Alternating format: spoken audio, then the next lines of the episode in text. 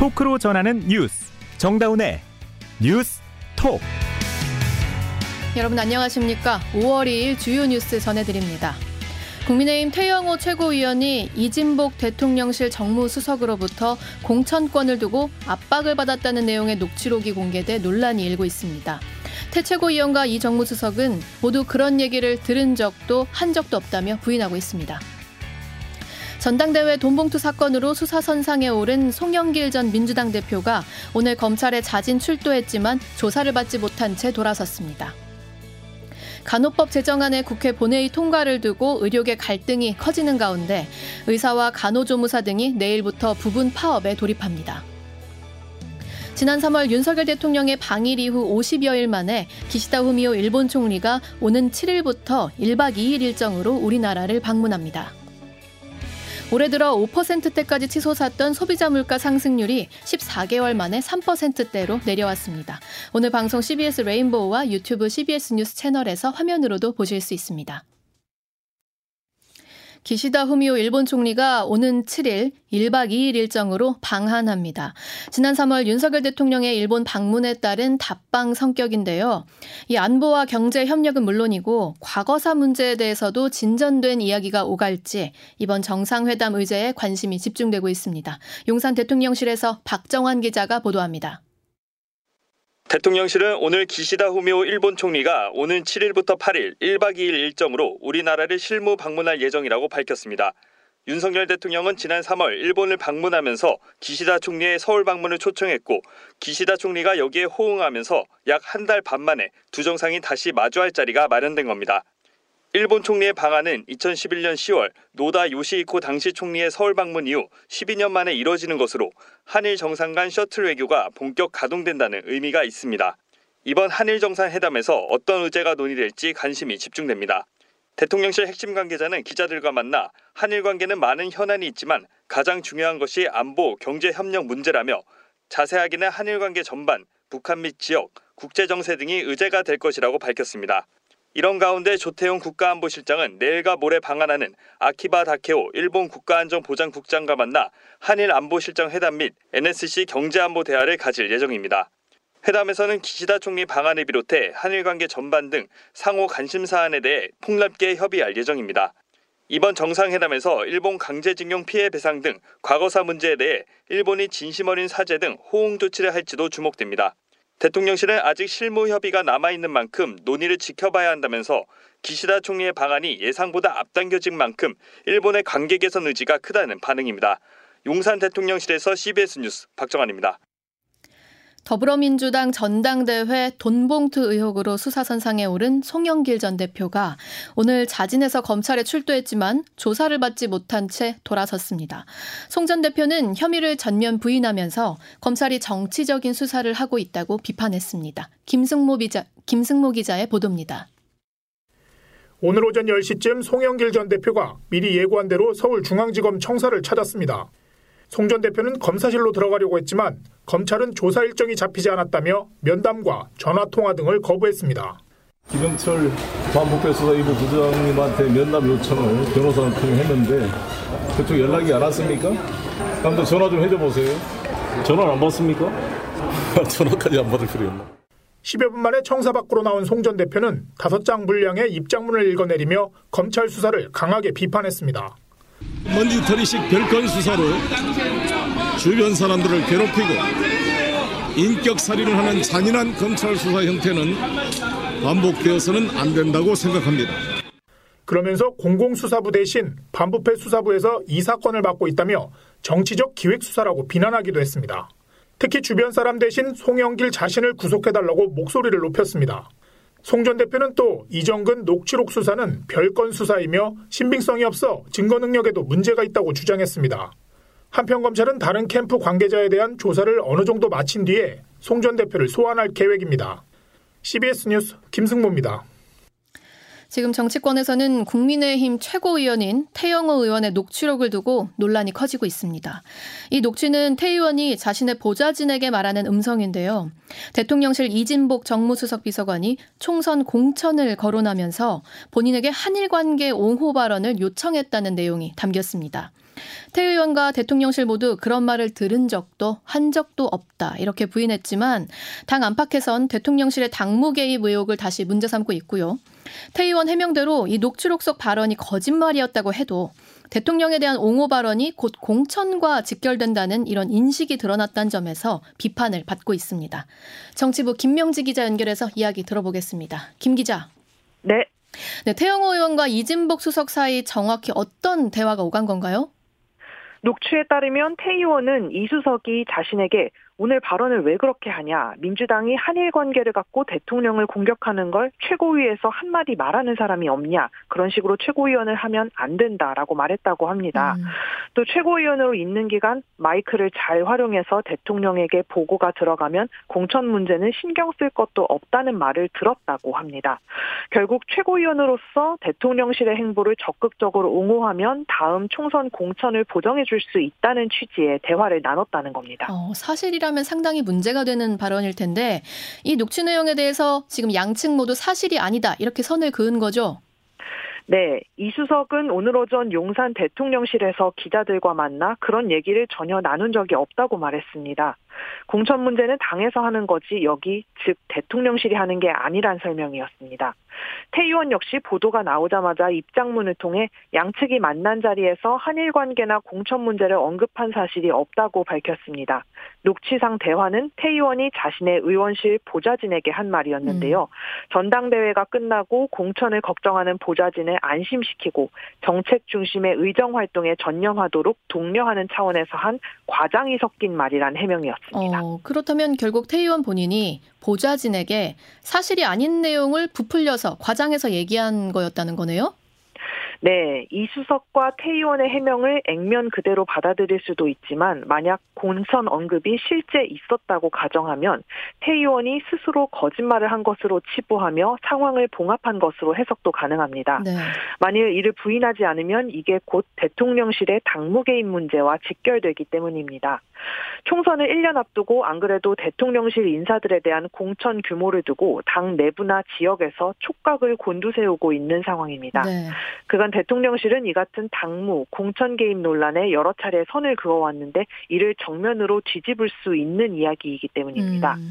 또 한편으로는 대통령실을 적극적으로 옹호하는 게 공천으로 이어질 수 있다는 당내 일각의 부적절한 인식까지 수면 위로 떠오른 셈인데요. 네네. 최근 대통령실은 강제징용 해법 등을 둘러싼 한일 관계의 골머리를 알아왔죠. 음. 태 의원은 당내에서 앞장서서 윤석열 대통령의 외교 성과를 치켜 세우는 모습을 보였습니다.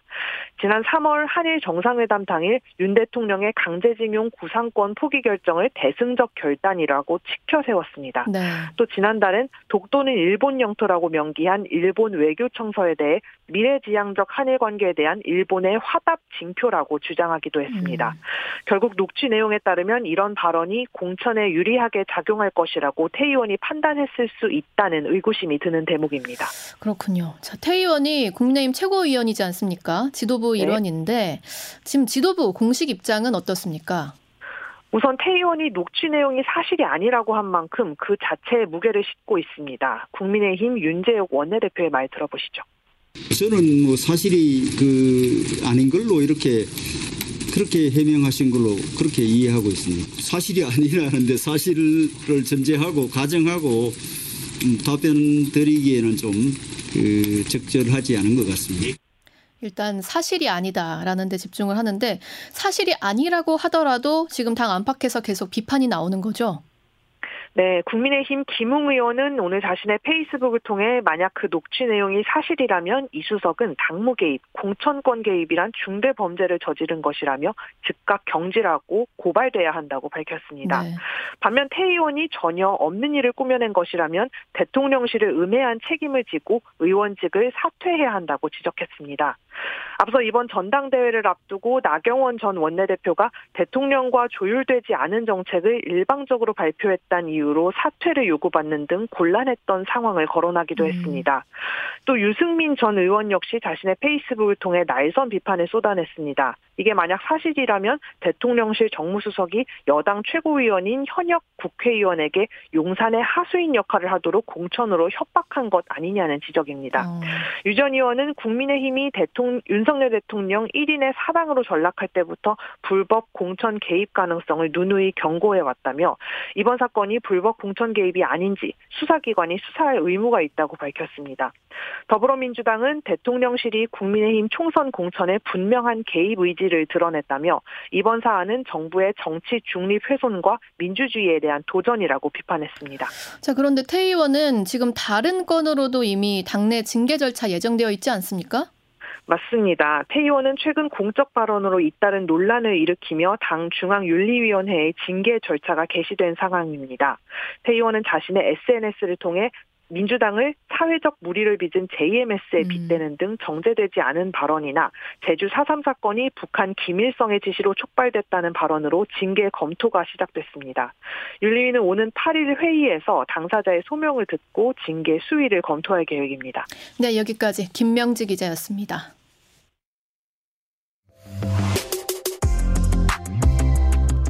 여러분은 지금 뉴스다운 뉴스 정다운의 뉴스톡을 듣고 계십니다.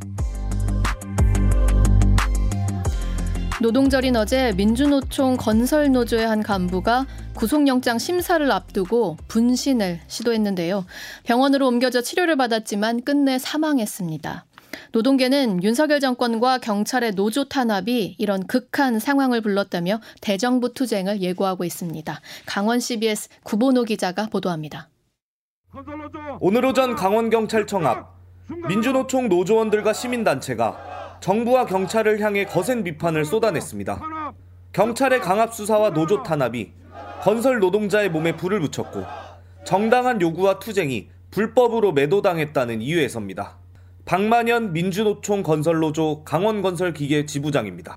9개월째 토끼모리식 수사를 했습니다. 상대방을 지정해 놓고 그 인물의 피의 사실을 맞춰가는 식의 수사를 하다 보니까 노조 간부 2명과 조합원 채용을 강요한 혐의 등으로 구속영장이 청구된 양모 씨는 어제 오전 영장실질 심사를 앞두고 분신을 시도했습니다.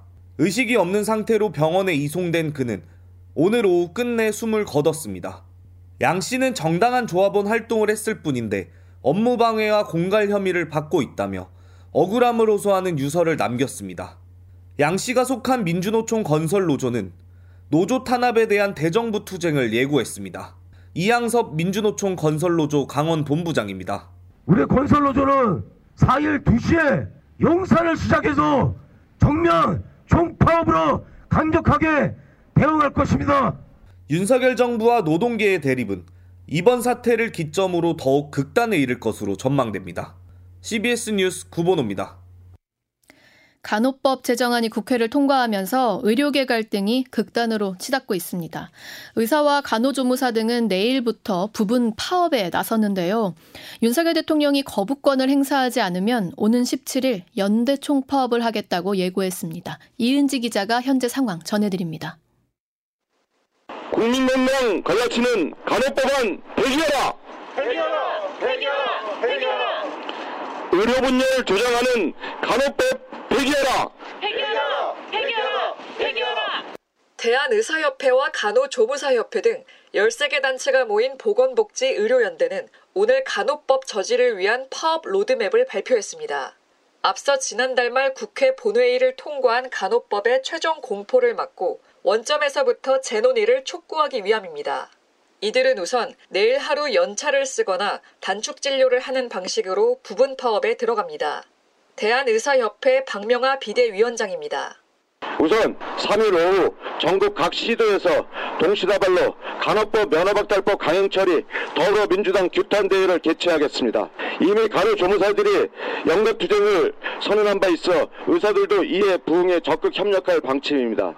다만 환자와 국민 불편을 최소화하기 위해 일부러 늦은 오후에 연가 투쟁을 진행하기로 결정했다고 설명했습니다.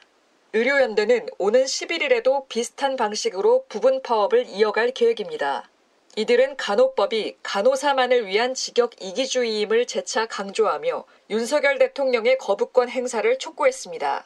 만약 16일 국무회의까지 대통령실에 결단이 없거나 간호법 재논의가 결정되지 않을 경우 17일 총파업도 예고했습니다. 복지부는 파업 자제를 강력하게 요청하는 한편 긴급 상황 점검 회의를 통해 진료 공백을 최소화하겠다는 방침입니다. CBS 뉴스 이은지입니다. 올해 들어 5%대까지 치솟았던 소비자 물가 상승률이 14개월 만에 3%대로 내려왔습니다. 석유류와 농축 수산물의 가격이 떨어졌기 때문인데요. 아직 안정적인 단계는 아니라는 분석도 나옵니다. 손경식 기자의 보도입니다. 통계청이 발표한 4월 소비자 물가 지수는 110.80으로 1년 전 대비 3.7% 상승했습니다. 전달 4.2%보다 0.5%포인트 작아진 것으로 이처럼 3%대 상승률은 지난해 2월 이후 1년 2개월 만입니다. 올 들어 1월 5.2% 상승률을 기록한 이후 2월 4.8%, 3월 4.2%, 4월 3.7%로 석 달 연속 축소되는 추세입니다.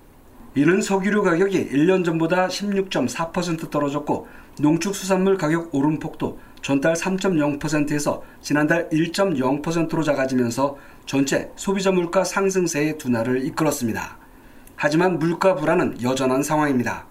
개인 서비스 가격은 6.1%, 외식 가격은 7.6%, 또 여행 수요 회복 등에 따라 외식 외 개인 서비스 가격 상승률은 19년 5개월 만에 최고치인 5.0%를 기록했습니다. 농산물 및 석유류 제외 지수 상승률은 4.6%, 식료품 및 에너지 제외 지수는 4.0%로 두 가지 근원물가 지수 모두 총 지수보다 높게 나타난 것도 그 이유입니다. 국내 전기가스 요금 인상 여부와 국제 에너지 가격 불확실성도 상존하고 있어 앞으로 물가 불안의 요인이 될 전망입니다. CBS 뉴스 손경식입니다. 내년도 최저임금 결정을 위한 최저임금위원회의 첫 전원회의가 오늘 열렸습니다. 인상폭은 물론이고 최저임금 차등 적용 여부 등을 두고도 노사 입장차가 매우 큰데요. 극심한 진통이 예상되는 상황입니다. 이희진 기자가 보도합니다.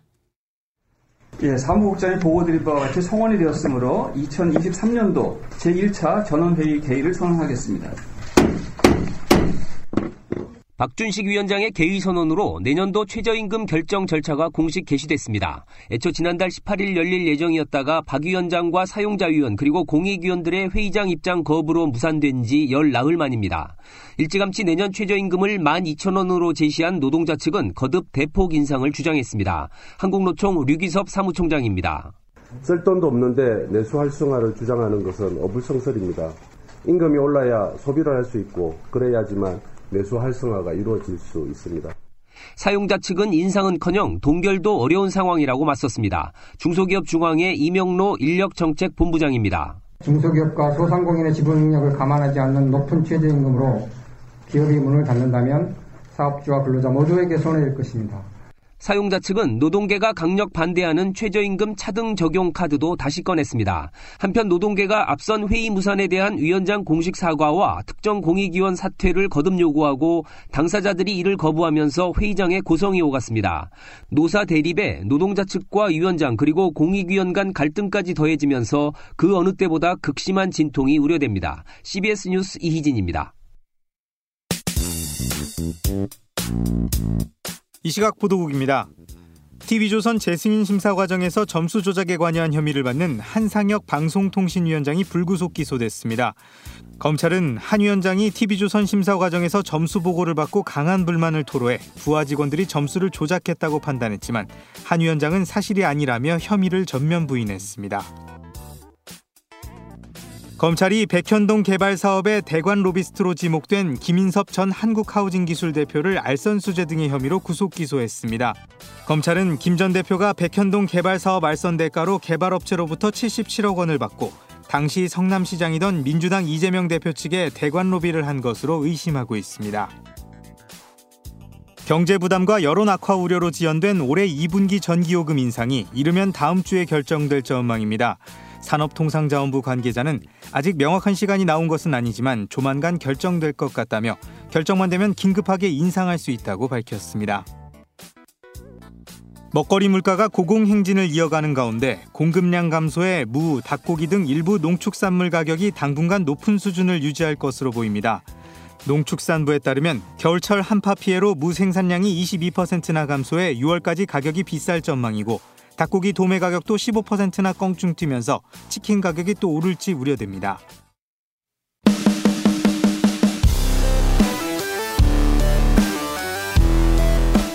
온라인 핫 이슈를 짚어봅니다. attention 뉴스. attention 뉴스 김동빈 기자 어서 오세요. 네, 안녕하세요. 오늘 가져온 소식은요? 네, 첫 번째 소식은 드디어 석가탄신일 대체 공휴일 확정입니다. 아. 이 올해 석가탄신일이 5월 27일로 토요일이랑 겹쳤어요. 네네. 그래서 공휴일이 하루 주는 거 아니냐 아니면은 음. 어, 못 쉬거나 대체 공휴일을 주는 거 아니냐 뭐 이렇게 혼란이 조금 있었는데요. 네네. 오늘 드디어 확정이 됐습니다. 어허. 지금까지는 입법 예고 기간이었고 오늘 드디어 윤석열 대통령 주재로 열린 국무회의에서 해당 규정 개정안이 의결됐습니다. 음. 지난 3월 16일에는 입법 예고 뒤 바로 적용되는 게 아니라 법 법제처 심사나 차관, 국무회의, 대통령 재가 등의 절차를 거쳐야 합니다. 어.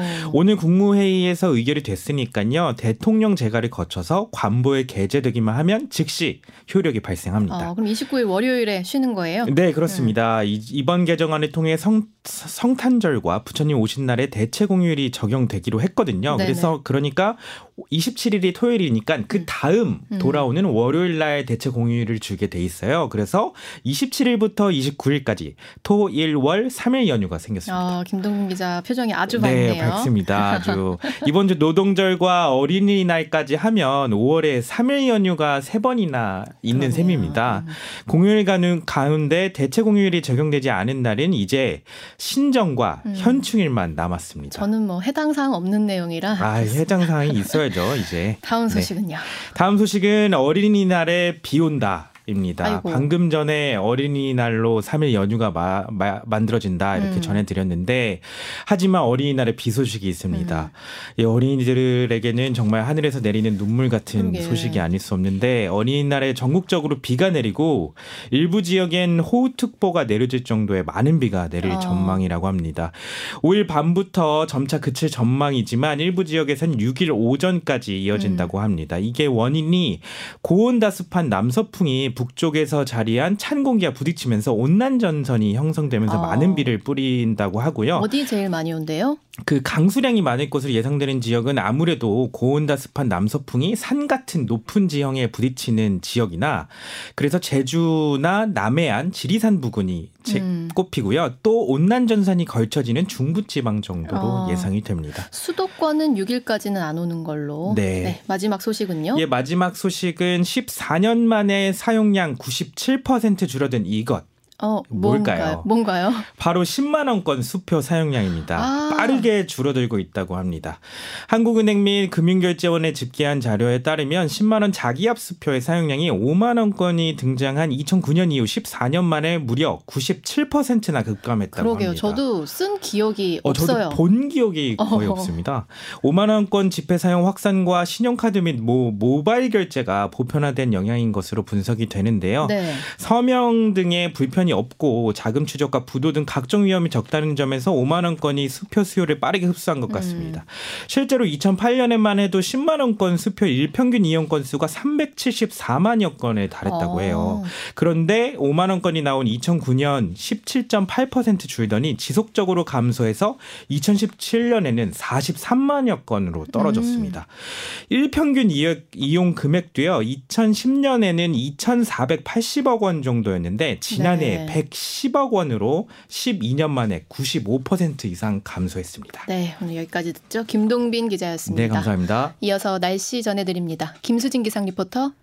네, 오늘도 따뜻한 남풍 계열의 바람이 불어오면서 어제보다 한결 따뜻한 날씨를 보였는데요. 내일도 낮 동안에는 25도 안팎의 더위가 계속되겠습니다. 다만 여전히 일교차가 클 것으로 보여서 체온 조절하기 쉬운 옷차림 하시는 것이 좋겠는데요. 내일 아침 기온은 서울 14도, 광주 13도, 원주 대전 대구 12도의 분포로 조금 서늘하게 느껴지겠습니다만 낮 최고 기온은 강릉이 27도, 서울과 춘천 청주 26도, 전주 대구 25도의 분포로 반소 여름의 옷차림이 무난할 정도로 조금 더운 날씨를 보이겠습니다. 그리고 내일도 중부지방은 가끔 구름만 많겠지만 남부와 제주도는 차차 흐려지겠는데요. 특히 내일 오후 제주를 시작으로 목요일인 모레는 전국으로 비가 점차 확대돼서 내리겠고 주말 오전까지 비가 길게 이어지겠습니다. 특히 남풍이 강하게 유입되는 제주와 남해안 지역 또 저기압에 동반된 전선이 통과할 것으로 보이는 중부지방을 중심으로 호우특보 수준에 강하면서도 많은 비가 내릴 가능성이 높겠습니다. 비 피해 없도록 미리 주변 점검을 잘 해주시는 것이 좋겠고요. 어린이날을 포함한 연휴 계획에도 최신 기상 정보를 계속 참고하셔야겠습니다. 날씨였습니다. 5월은 휴일도 많고 무슨 무슨 날도 많아서 지출도 참 많으실 텐데요. 롯데 멤버스가 20대에서 60대 성인 1000명을 대상으로 설문조사를 했는데 다음 주 다가오는 어버이날 선물 중 가장 선호하는 것은 현금이나 상품권으로 나타났습니다. 무려 62.2%. 너무 당연한 결과인가요? 마음을 담은 선물도 좋지만 봉투에 담아주면 더 좋다. 뭐 이런 결과인 것 같네요. 여러분 참고하시고요. 오늘 정다운의 뉴스톡이 준비한 소식 여기까지입니다. 저희 내일 다시 뵙죠. 고맙습니다.